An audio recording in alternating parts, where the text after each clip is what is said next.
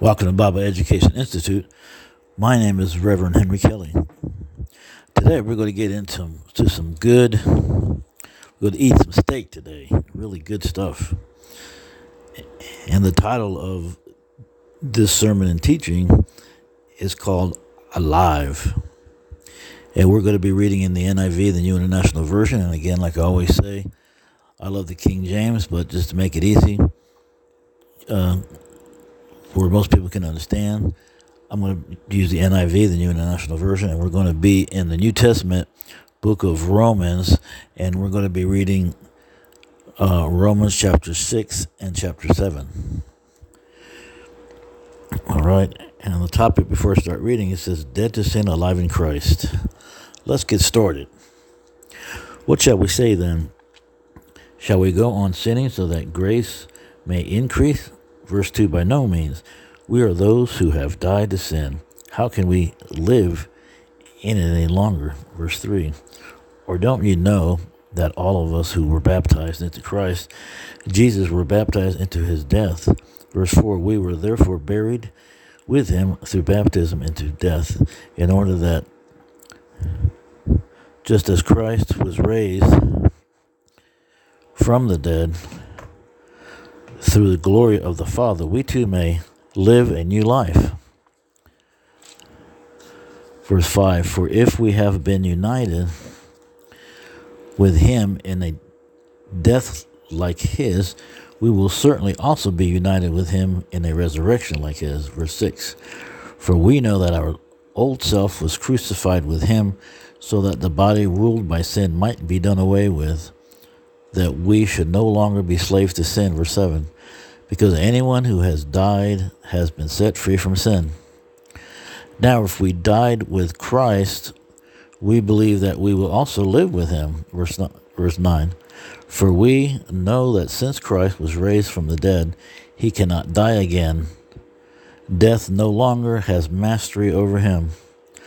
And verse 10, the death he died to sin once for all, but the life he lives to God. Let's stop there for a minute. I'm going to give you a little overview on that. So when he says, death no longer has mastery over him. So in other words, he took our penalty for our sins, because remember, we've all broken God's moral laws, the Ten Commandments. If you be honest with yourself, we've all lied. If you borrowed something, never brought it back, no matter how much it was worth, it could be a paperclip or whatever, then it's stealing. If you looked at another person with lust, then according to Jesus, we've committed adultery in our hearts already, and it goes on. So we're all guilty. If you're going to be honest with yourself, we're all guilty. So because we couldn't do anything for ourselves, Jesus, or God in the flesh, came down, because he was the only one holy, and he came and for 3.5 years preached the good news, which is also called the gospel, of he's bringing the new covenant in and changing from the old covenant. And the new covenant is now that once we repent of our sins, realizing that we've broken his laws, that we can come to him and ask God to forgive us of our sins or repentance, and then transfer the trust from ourselves to him alone, to Jesus alone. And from that day forward, start reading his word, the Bible, daily without fail, and doing what it says. And when we mess up, we continually repent and we keep going. And also it says here that that the Father has given him those that he cannot lose. So in other words, God knows who's going to receive him and who's not. But we still have to get the word out there, because it's our job to do that. But God would make sure that those that he knows his heart, that they will give their life to them, that he make sure they hear the gospel. Everybody has a chance to hear the gospel, and whether you do it or not, it's up to you. You know, but God already knows who's coming and who's not, because he's God and we're not. Alrighty, let's move on to verse 11 in Romans chapter 6. In the same way, count yourself dead to sin, but alive to God in Christ Jesus. 12, therefore do not let sin reign in your mortal body, so that you obey its evil desires. Verse 13, do not offer any part of yourself to sin as an instrument of wickedness, but rather offer yourselves to God as those who have been brought from death to life, and offer every part of yourself to him as an instrument of righteousness. Verse 14, for sin shall no longer be your master, because you are not under the law but under grace. Verse 15, and the title on this here is Slaves to Righteousness. What then shall we say? Or what then shall we sin because we are not under the law but under grace? By no means. See, that's the new covenant we're under. We're now, the old covenant was the law, and the new covenant is grace through Jesus Christ. Verse 16, don't you know that when you offer yourself to someone as obedient slaves, you are slaves of the one you obey, whether you are slaves to sin, which leads to death, or to obedience, which leads to righteousness. But thanks be to God that though you used to be slaves to sin, you have come to obey from your heart the pattern of teaching that has now claimed your allegiance. You have been set free from sin and have become slaves to righteousness. Verse 19, I am using an example from everyday life because of your human limitations, just as you used to offer yourselves as slaves to impurity.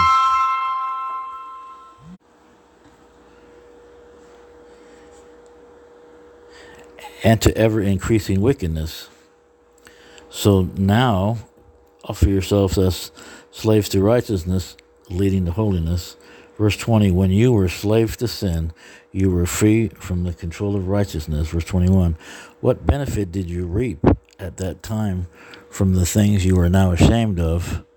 Those things result in death. Verse 22, but now that you have been set free from sin and have become slaves of God, the benefit you reap leads to holiness, and the result is eternal life. Verse 23, for the wages of sin is death, but the gift of God is eternal life in Christ Jesus our Lord.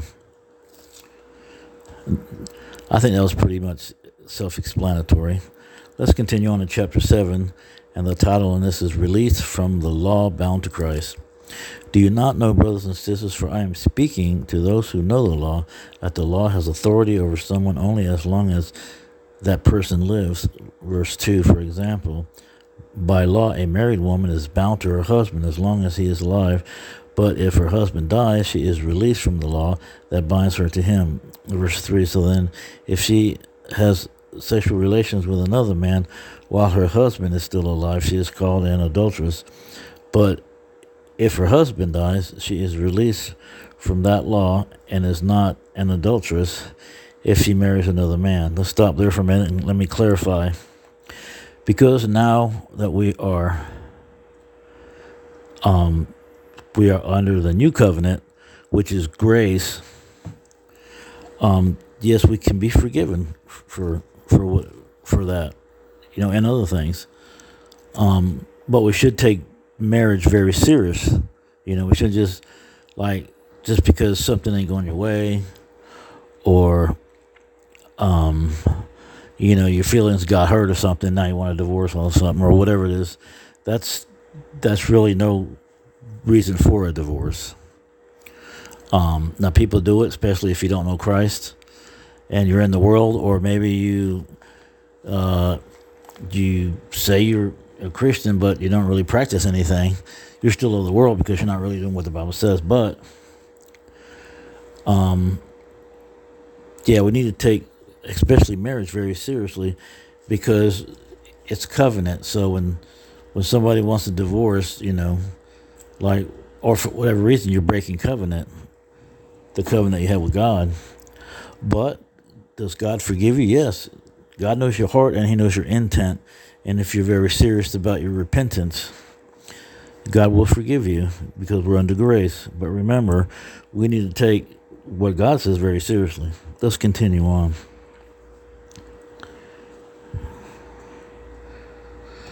Verse 4. So my brothers and sisters, you also died to the law through the body of Christ, that you might belong to another, to him who was raised from the dead, in order that we might bear fruit for God. For verse 5, for when we were in the realm of the flesh, the sinful passions aroused by the law were at work in us, so that we bore fruit for death. Verse 6, but now, by dying to what once bound us, we have been released from the law, so that we serve in the new way of the Spirit, and not in the old way of the written code. Let's continue. In verse 7, the title above is the law and sin. What shall we say then? Is the law sinful? Certainly not. Nevertheless, I would not have known what sin was had it not been for the law, for I would not have known what coveting really was if the law had not said, you shall not covet. Verse 8, but sin, seizing the opportunity afforded by the commandment, produced in me every kind of coveting. For apart from the law, sin was dead. Verse 9, once I was alive apart from the law, but when the commandment came, sin sprang to life, and I died. Alrighty, so what does that mean? When it went here, it says, what shall we say then? Is the law sinful? Certainly not. Nevertheless, I would not have known what sin was had it not been for the law. For I would not have known what coveting really was if the law had not said, you shall not covet. What it's saying is the Ten Commandments.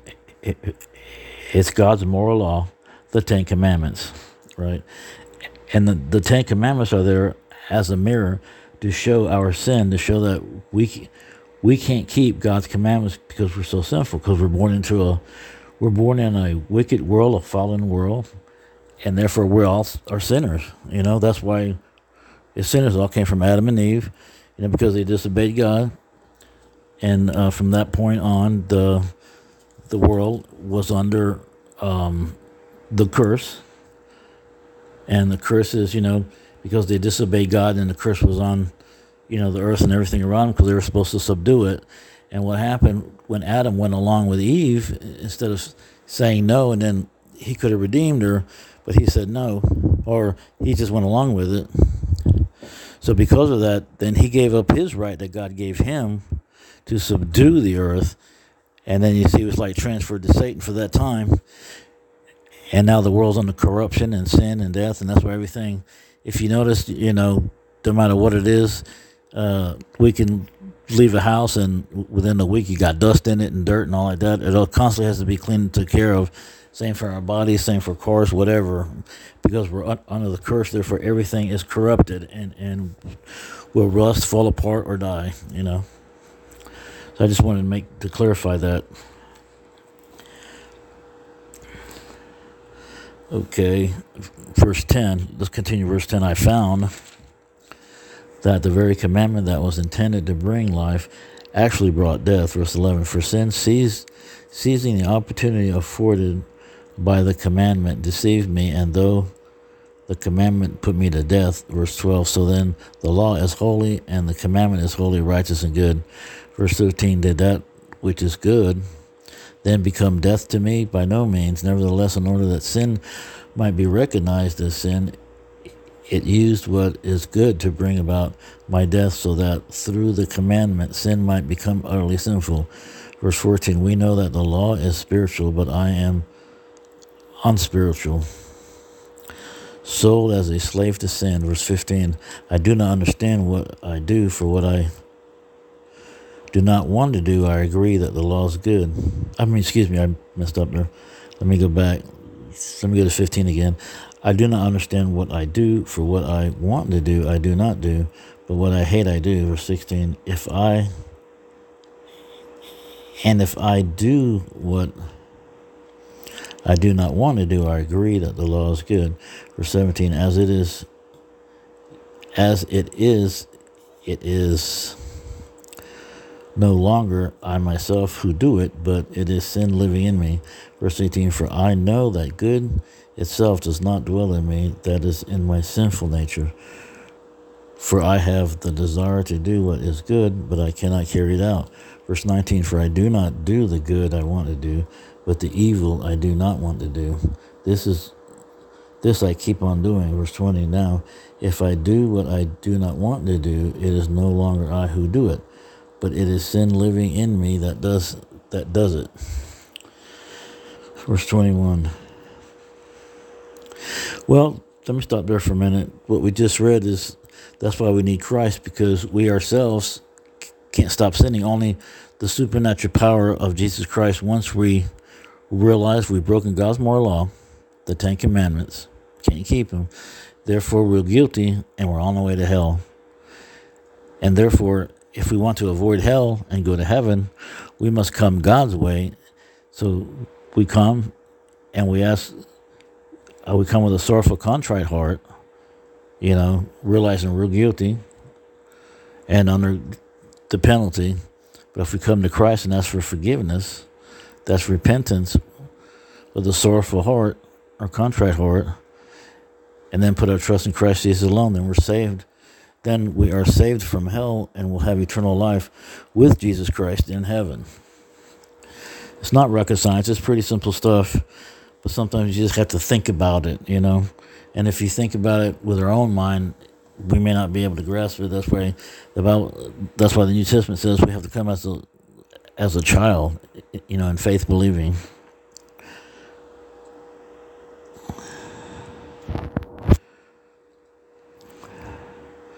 Okay, let's begin at verse 21. So I find this law at work. Although I want to do good, evil is right there with me. For in my heart being, and for in my inner being, I delight in God's law. Verse 23. But I see another work at, but I see another law at work in me, waging war against the law of my mind and making me a prisoner of the law of sin at work within me. Verse 24. What a wretched man I am! Who will rescue me from this body that is subject to death? Verse 25, thanks be to God who delivers me through Jesus Christ our Lord.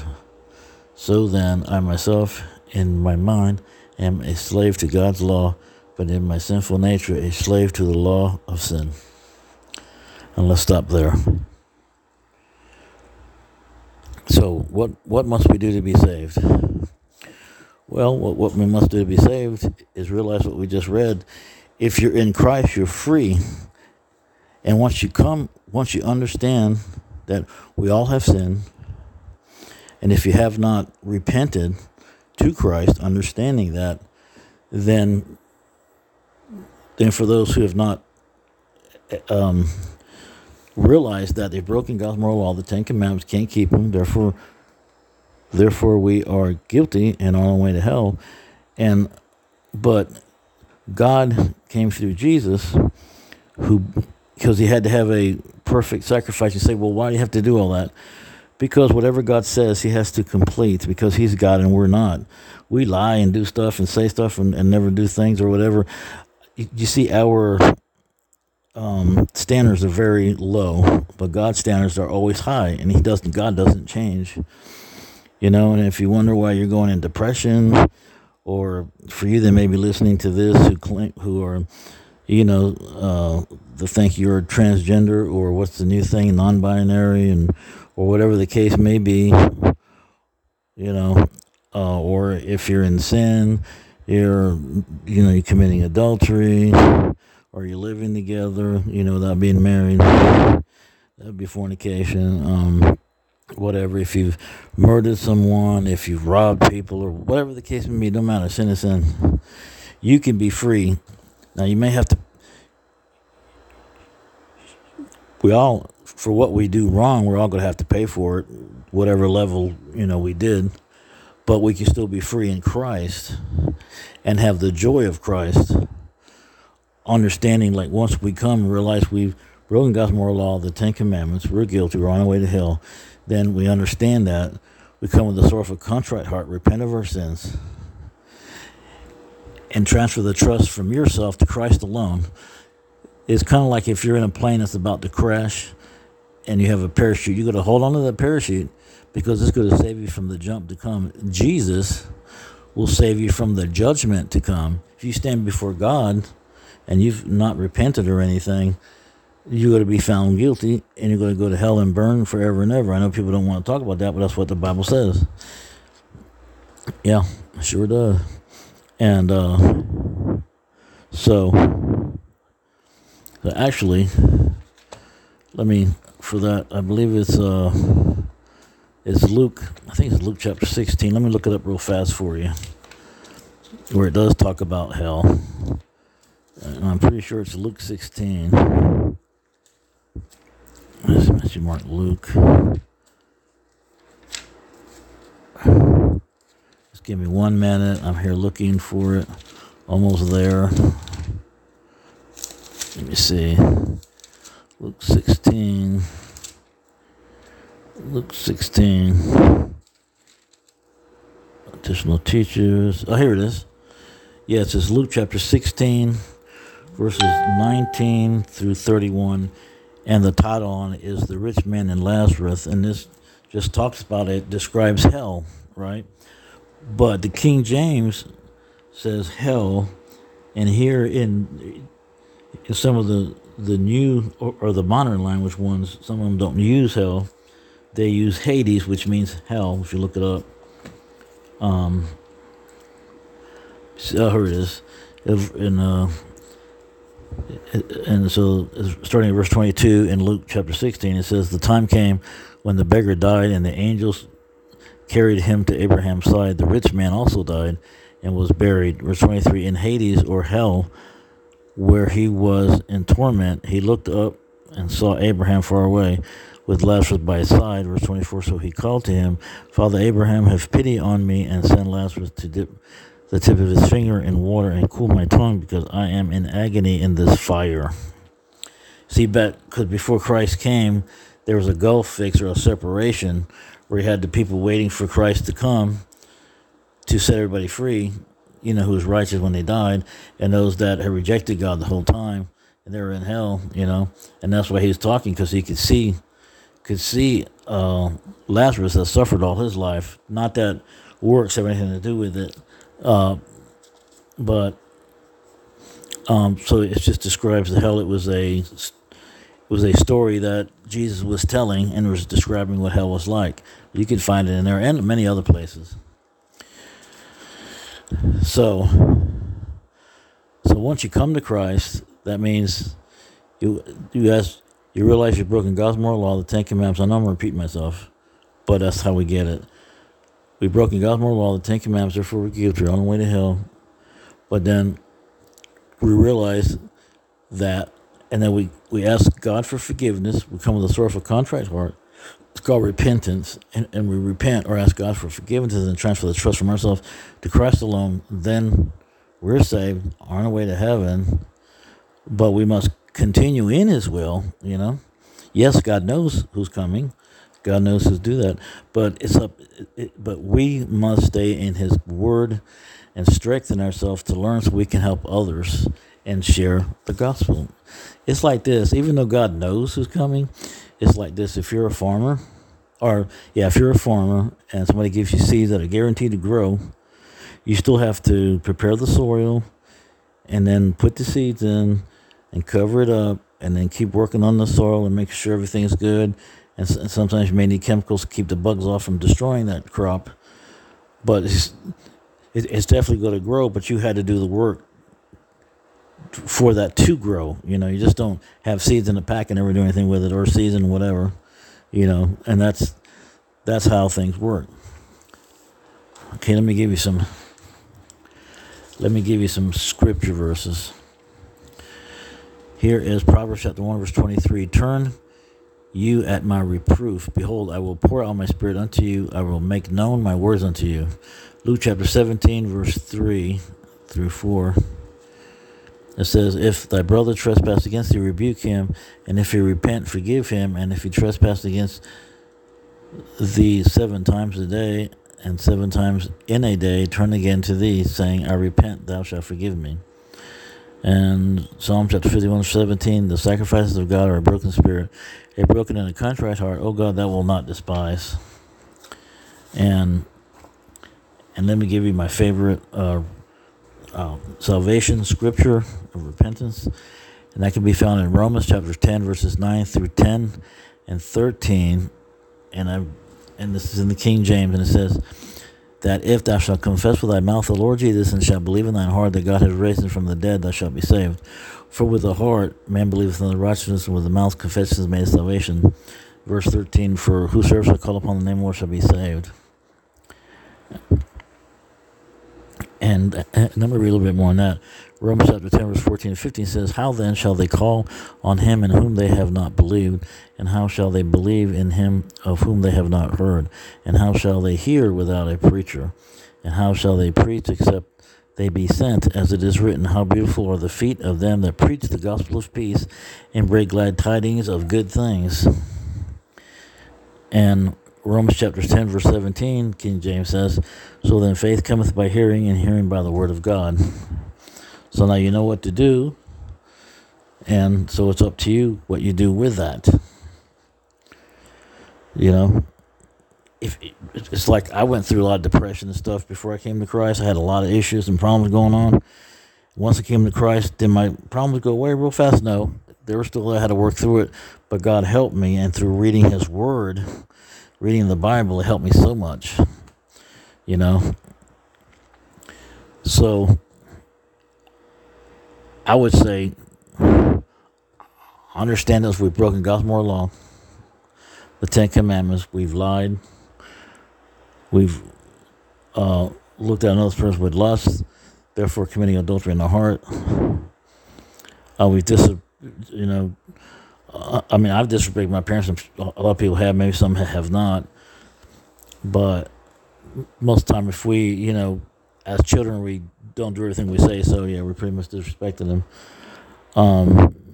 We made up our God in our own image, or in an image that's who accepts everything we do. That's making a God, and that's making another God, and that's not good either. Have we stolen, you know? Have we lied? Everybody has. So you see, we're guilty. So I would say repent, ask God for forgiveness, and put your trust in Christ alone. So remember, read the word daily without fail and do what it says. Until next time.